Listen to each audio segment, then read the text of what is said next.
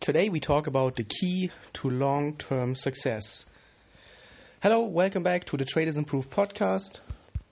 My name is Del Roth and thank you for tuning in. I'm currently on vacation in North Germany, right at the coastline, which is beautiful. And well, over the past few days, I've been, or in the holidays, I usually like to do that. I do a lot of journaling, um, reading interesting stuff besides trading, and I've been, I've come across a very interesting video, I think it was, uh, where the guy talks about why we are not doing the things that we should be doing, and it immediately sounded very, very familiar, and I'm sure that you all uh, will relate to that or will be able to relate to that. And well, how often have you told yourself uh, that you want to learn any new skill, whatever it might be? Maybe if it's trading related, you want to start to learn coding algorithms, learned to uh, uh, to learn how to use uh, Python.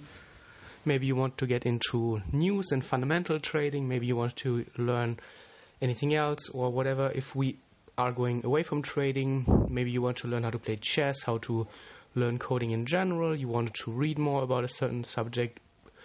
You want to maybe learn a new language, a new sport, whatever it may be. And you always know that if you learn a new skill, um, it would probably make the quality or improve the quality of your life significantly. You would be probably more productive. You maybe can monetize your skill. Overall, you'll be happier. And it's interesting to learn a new skill. But, well, what happens? Usually, we don't do that. And we then go back to our regular old behavior. We go for what is easy. Uh, we watch YouTube. We watch Netflix. We play some video games. We go out with friends, drinking, having fun, um, whatever it may be. But well, we know the or we don't do the things we we actually told ourselves we would love to do them, and it would probably improve the quality of our lives, life significantly. So why we are not doing the things or doing those things that would give us a long term value, and it comes down to getting the quick fix versus, versus the long term value and in us inside there are practically two two systems. One one is the logical system, the system that uh, reasons why or comes up with reasons why we should learn a new skill. It comes up with our preferences, um, and that's the logical part. But the other part, which is usually much much stronger, it's more of an animal part. It's more, um, yeah, it's more ancient, um, and this is the part that is relying on quick dopamine uh, fixes, quick dopamine hits, so to speak. And dopamine is a, a very, very powerful um, um, chemical inside of us, a very powerful hormone that makes us feel good.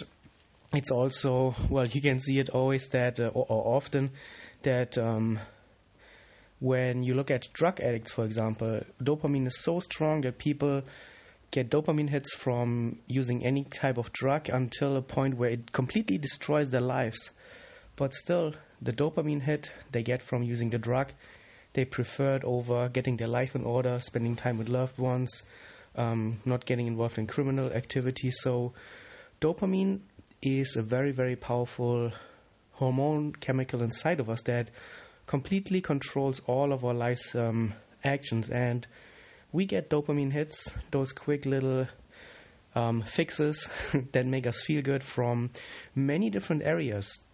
And they can be in many forms. For example, shopping can have, ask my wife, can release a lot of quick dopamine fixes. When you buy something new, you get a new shiny object. Um, or for other people, it is eating. Um, I certainly tend towards those people who who love to eat, um, who just yeah uh, luckily for me, I'm not that much of a um, junk food eater, but a lot of people have problems with eating, eating disorders, and they also come from those dopamine hit fixes. Sugar in food, for example, is also a very, very powerful uh, trigger for dopamine. And by the way, I'm not a doctor, so take it for what it's worth, but um, I'm pretty sure you will be able to relate to that. Um, coffee obviously is a very important stimulant. Alcohol um, makes us feel well good, to a certain degree, but it's also uh, causing dopamine fixes. Video games certainly uh, have a very addictive nature, and it's also because throughout games, the games have been designed in a way that you, we get little rewards every now and then in certain intervals that they always release a new dopamine hit when you level up or when you get a new item or when you kill someone or whatever it may be. Sports have um, also, well, some people are more drawn towards sports as dopamine um, releases or for, to get their dopamine fix. But also watching Netflix, watching something, uh, an exciting movie, um, and a movie, a movie that makes you feel certain ways, maybe um, scared, anxious, excited, um, makes you smile, makes you happy, um, and triggers emotions of love.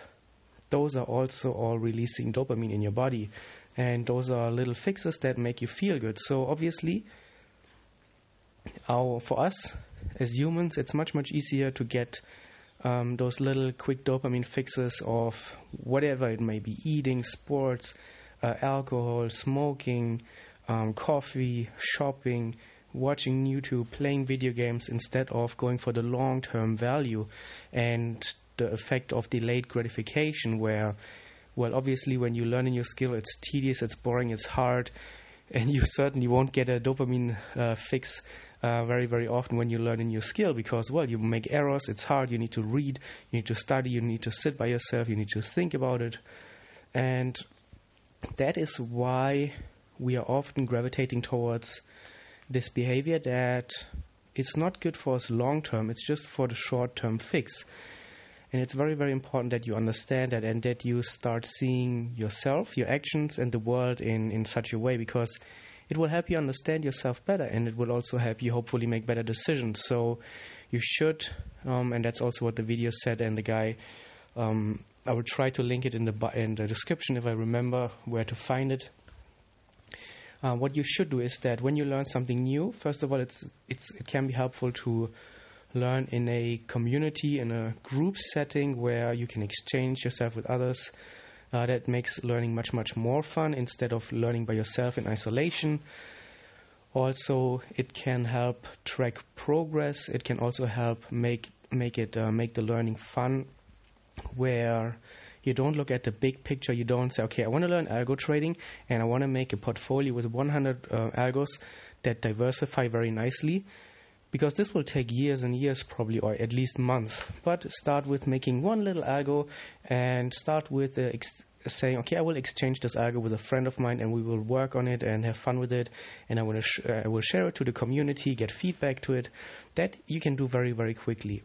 And make sub goals very important. I talked about this in a previous um, podcast where sub goals small achievable goals that show you you're making progress can um, make the learning environment and make learning in general much much more fun and uh, attainable and you will be more able to keep it up. And this way you can gamify a little bit your your progress and that will help you even though still learning a new skill it's all about the delayed gratification where you put in the work now and in a few weeks months years you will be able to reap the rewards of your new um, skill but if you learn to look for short term goals, um, you make learning fun, then you can hopefully beat those animal instincts inside of you more often and not um, just pick up your iPad, watch YouTube, watch Netflix while when you're when you told yourself, okay, I will study now for an hour or for two or for 30 minutes or whatever it may be. And this is, well, obviously the key to long term success. And I'm pretty sure many of you relate to that. And if you do, let me know your experience in the comments below. Um, in on, on Podbeans, uh, I think on Stitcher you cannot, but also on YouTube. And if you have any questions, make sure to submit them. And if you like this podcast, make sure to also leave me a thumbs up, a, a, star rating, or whatever. It really helps, and I'm reading every single comment. Thank you for tuning in once again, and until the next time.